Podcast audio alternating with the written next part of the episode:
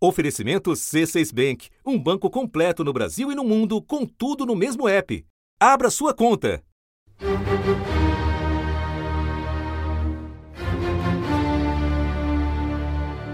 A música era uma antes dele e virou outra depois.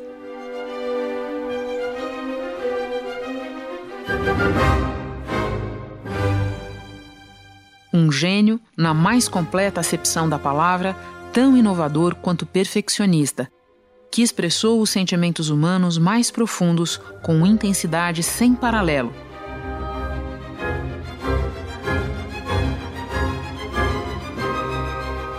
Há mais de dois séculos, o público reconhece o caráter único dessa obra e retribui com salas de concerto lotadas e audição universal.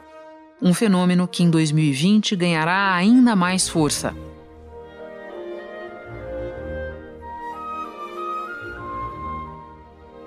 Da redação do G1, eu sou Renata Loprete e o assunto hoje são os 250 anos de nascimento de Ludwig van Beethoven, a história de um dos maiores compositores de todos os tempos e por que ouvi-lo hoje.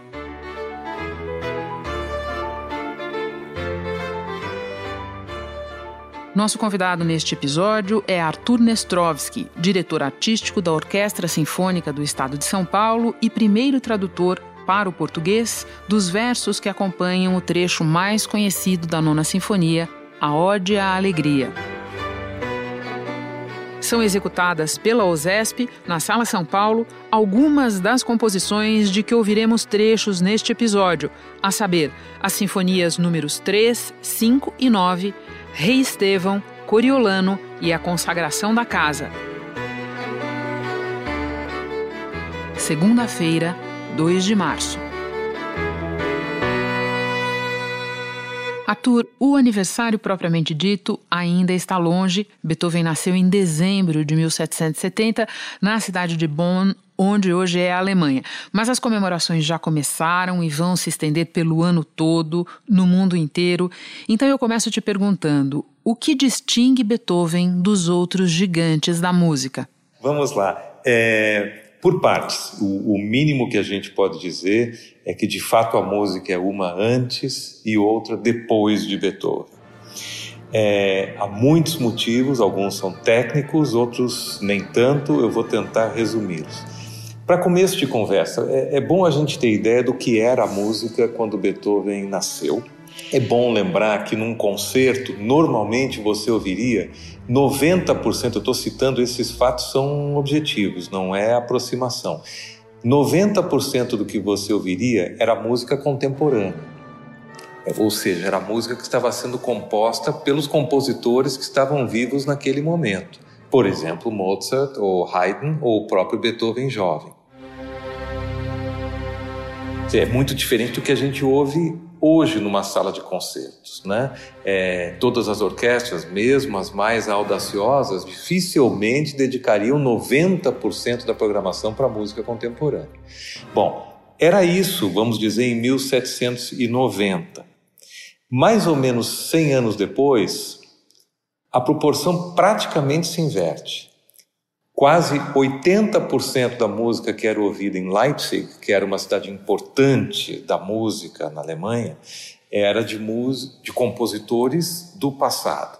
E só 20% era a música dos compositores que estavam vivos. Alguma coisa aconteceu para que essa diferença fosse tão pronunciada. Uma das principais coisas que aconteceram foi simplesmente o advento da música de Beethoven.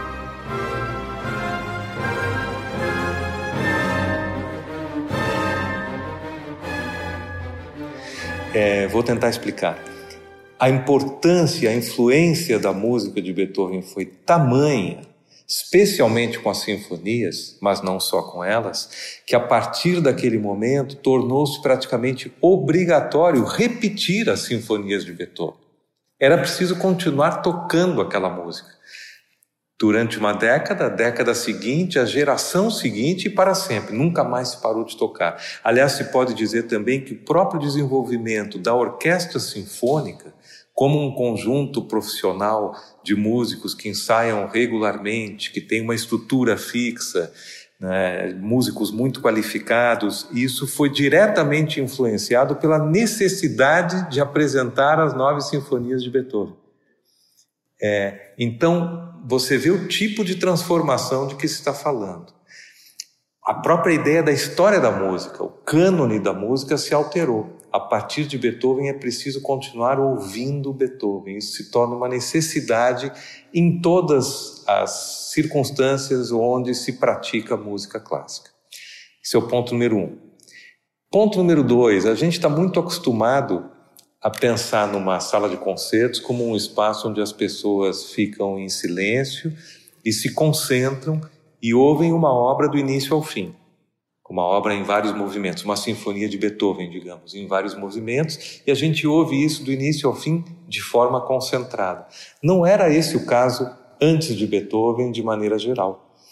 Ah, as pessoas vinham para o concerto, conversavam durante a música e certamente entre os movimentos. Os movimentos de várias peças diferentes eram tocados uns misturados com os outros. Você ouvia o primeiro movimento de uma sinfonia de Beethoven, depois você ouvia uma sonata de um outro compositor, depois você ouvia uma área de outro compositor, depois o segundo movimento daquela sinfonia, assim por diante. Tudo isso se altera a partir da obra de Beethoven se torna também obrigatório ouvir uma obra do início ao fim, em silêncio e de um modo concentrado, do mesmo modo como você lê um, um ensaio ou lê um romance. Você não pode ler e conversar ao mesmo tempo. É, e a partir da obra de Beethoven vai se tornando comum a ideia de que a música demanda o mesmo tipo de atenção ou seja, a simples ideia de parar para ouvir.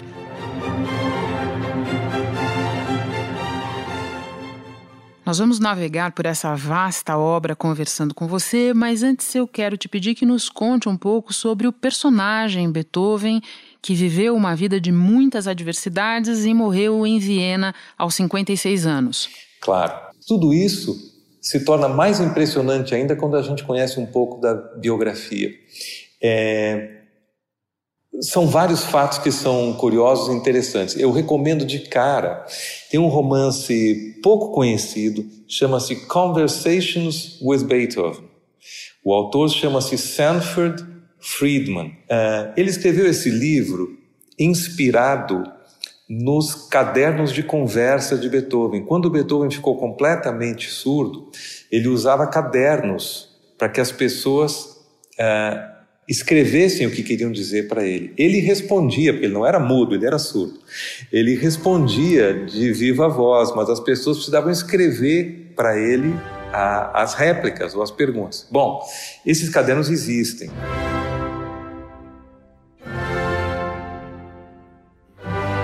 Você acompanha o último ano e meio da vida do compositor de forma incrivelmente tocante, através desses diálogos dele com os familiares, com amigos, com o compositor Schubert, que aparece uma certa tarde. Tá.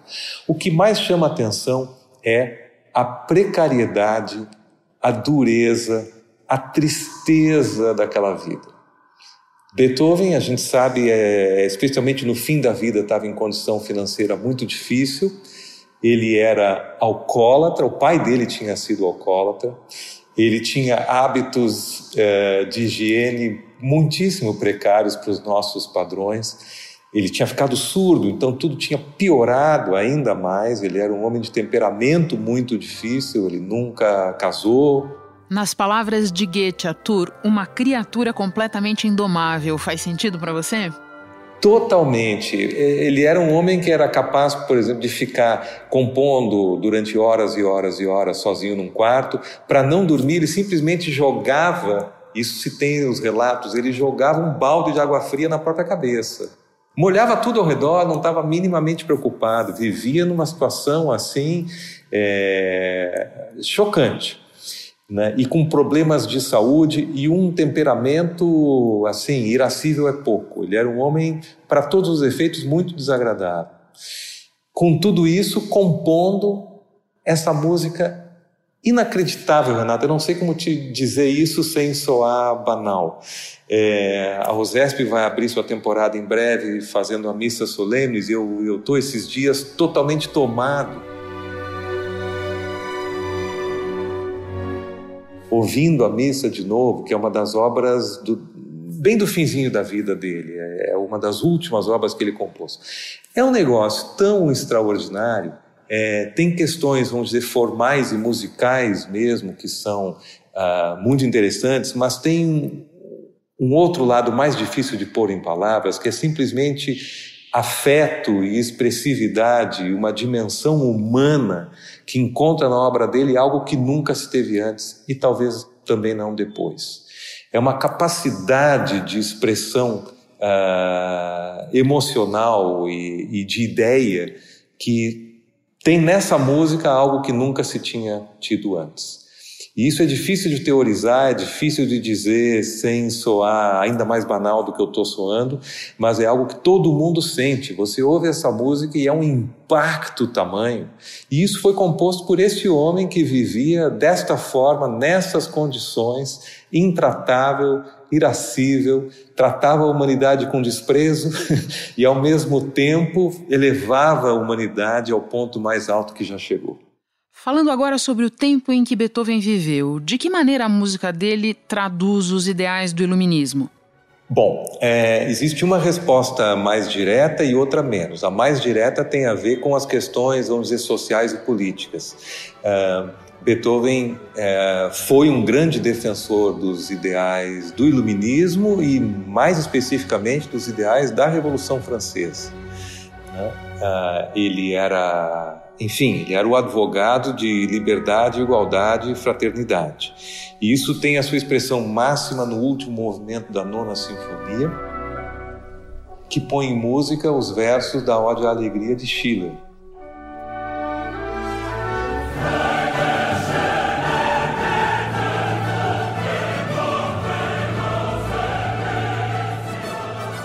Que por sua vez era um dos maiores defensores do iluminismo na tradição germânica.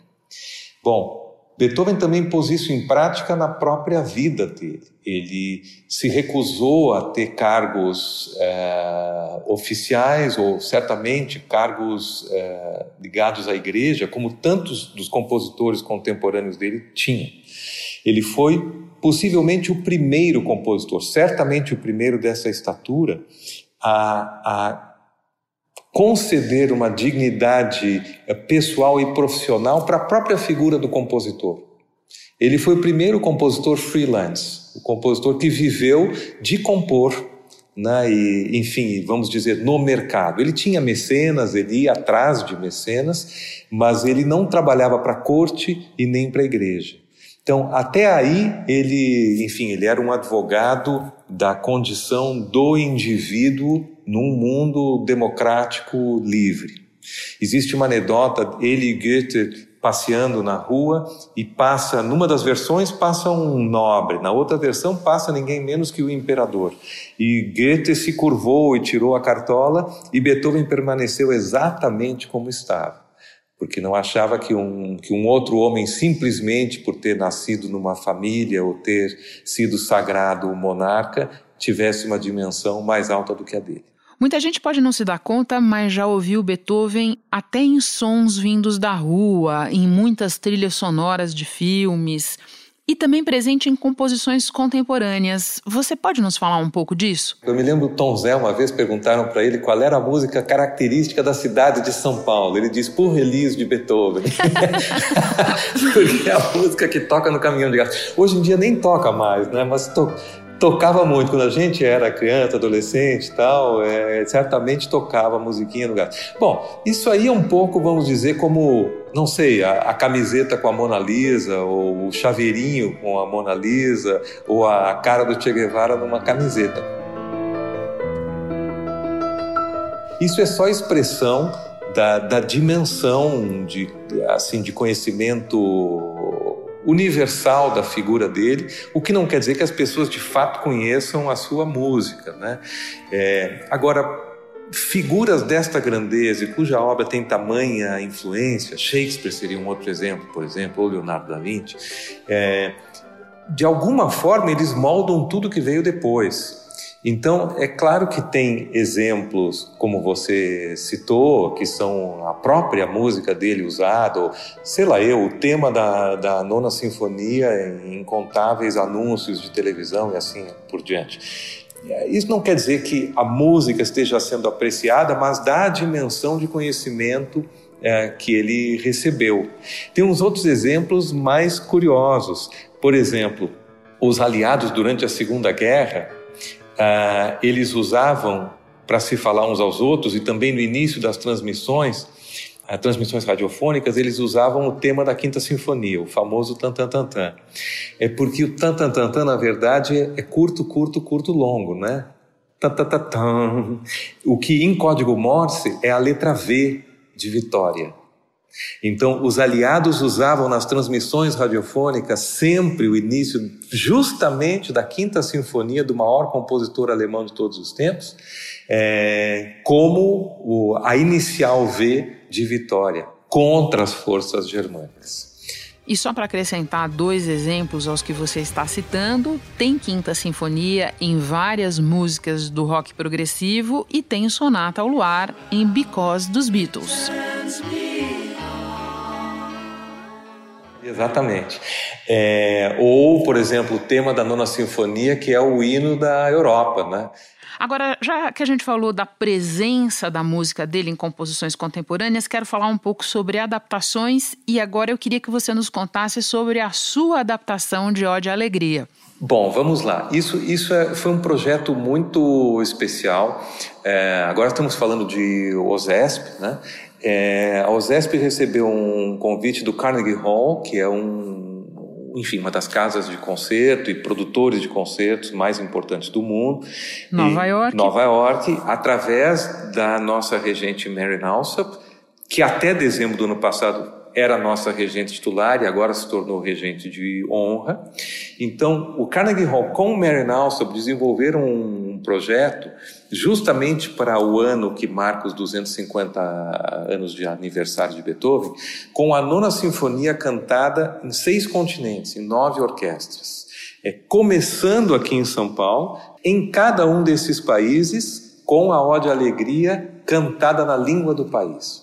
E também em cada cultura, com música daquela cultura em diálogo com a música de Beethoven. Tem a nona sinfonia, entre movimentos da nona, nós temos pedaços de obras do compositor baiano Paulo Costa Lima.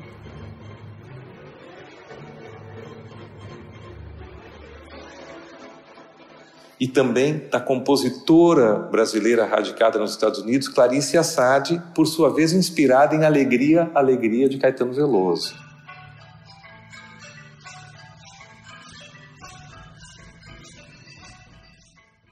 Então, a ode alegria conversando com alegria, alegria. Mas por que isso tudo? O contexto que a gente deu para a nona sinfonia, para não ficar uma coisa arbitrária ou caricata, tinha, tinha que achar um motivo para a nona sinfonia estar sendo feita, vamos dizer, em diálogo com a cultura brasileira. E o que nos ocorreu é que aquela sinfonia e aquele poema de Schiller, eles são contemporâneos do que no Brasil? Da escravidão. A nona, Beethoven estaria escrevendo aqui algo não só que, que dizia respeito à, à Revolução Francesa, mas ele certamente seria um abolicionista aqui. E o, o poeta equivalente de Schiller é Castro Alves. Então, a partir daí, a gente criou esse contexto. Na verdade, antes mesmo da nona, a gente começou o concerto com um canto de capoeira anônimo negro da Bahia de fim do século XIX.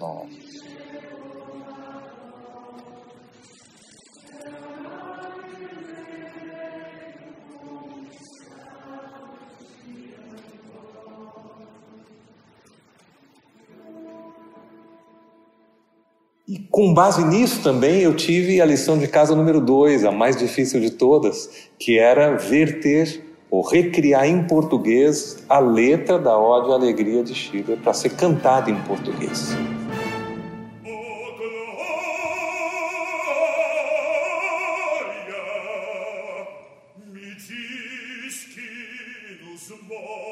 Eu, eu fiz muitas versões de canções de Schubert e Schumann entre outros, para serem cantadas em português. Viraram até trilha de novela, algumas delas tal. A saudade mata a gente morena. E o que foi feito com a nona sinfonia, com a Ode e Alegria, não é exatamente o mesmo, mas é próximo disso. É algo para ser cantado em português com a naturalidade de quem canta em português. Eu vou te dar um exemplo.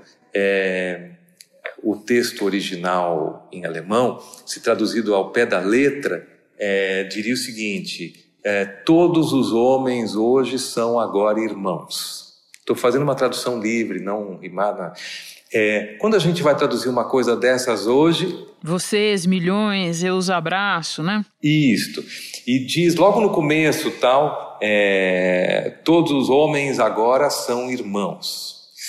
Isso, quando a gente vai traduzir hoje, não desce na garganta, entende? Então, acabou virando uh, homens e mulheres são agora irmã e irmão.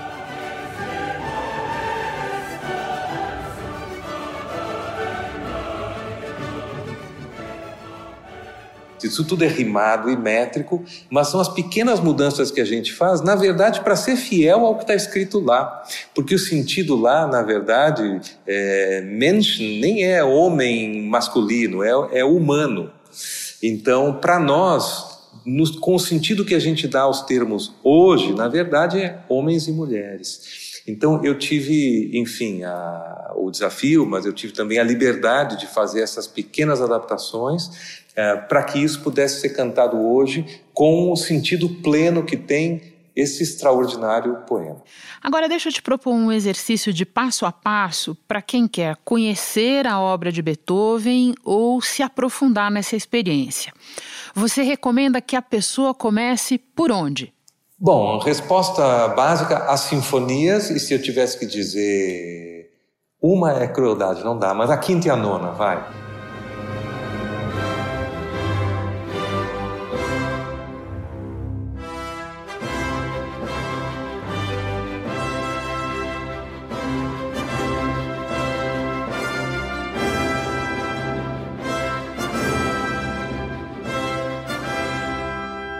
São as mais conhecidas e, e elas repagam o interesse a cada vez.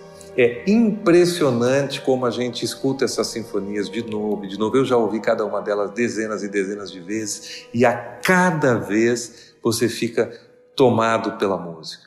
E se a pessoa fizer esse exercício de mergulhar na quinta e na nona e quiser mais, você recomenda que ela vá para onde? Duas opções. Ou sonatas para piano,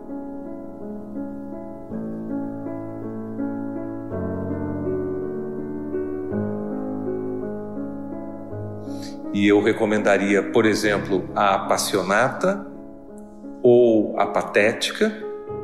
São, enfim, eu acho muito fáceis de ouvir para quem não tem uh, um contato mais constante com música clássica e são impressionantes. E a outra opção seriam os concertos. Tem cinco concertos para piano, então eu diria número 3, 4 ou 5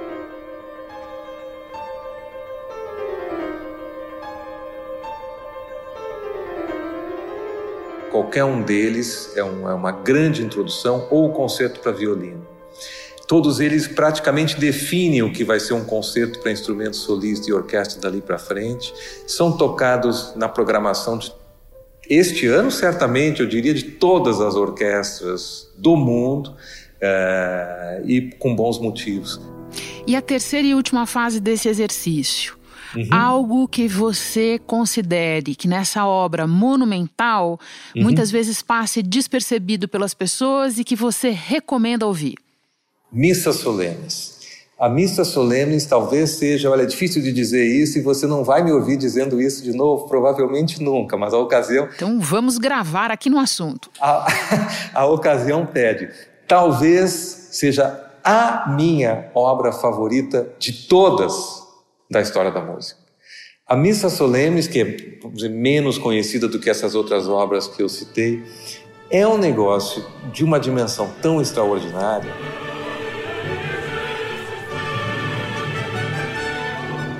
Ela vai ser tocada aqui, como eu já disse, a abertura da temporada da OSESP esse ano, que aliás é toda ela tem um grande foco em Beethoven. É uma obra do período tardio, ela foi estreada em 1824, eh, Beethoven morreu em 1827. Então, é, é uma das últimas obras de grande dimensão e é, é o que Beethoven, vamos dizer, pôde fazer em resposta, entre aspas, à missa em si menor de Bach ou ao Requiem de Mozart.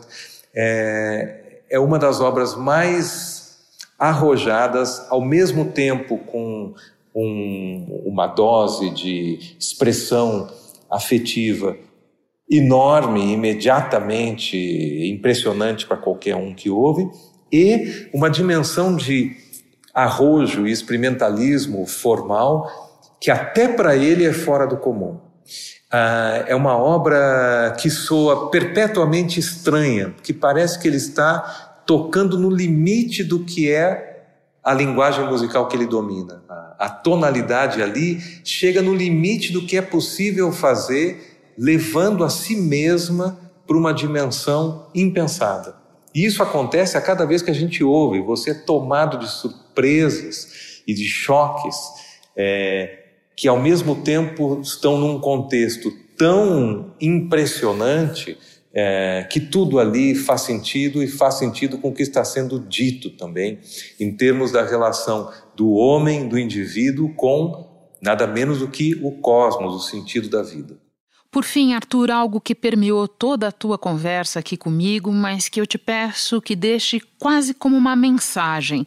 Por que é importante ouvir Beethoven 250 anos depois do nascimento dele? Uma resposta seria porque é muito melhor viver conhecendo Beethoven do que viver sem ele. e, e mais não digo para não dizer bobagem.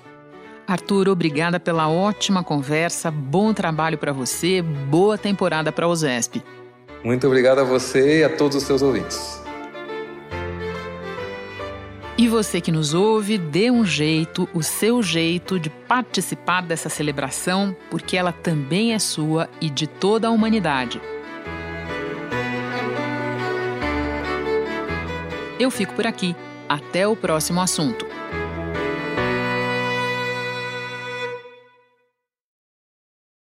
Você no topo da experiência financeira que um banco pode oferecer. Escolha um banco completo no Brasil e em qualquer lugar do mundo. Abra sua conta no C6 Bank.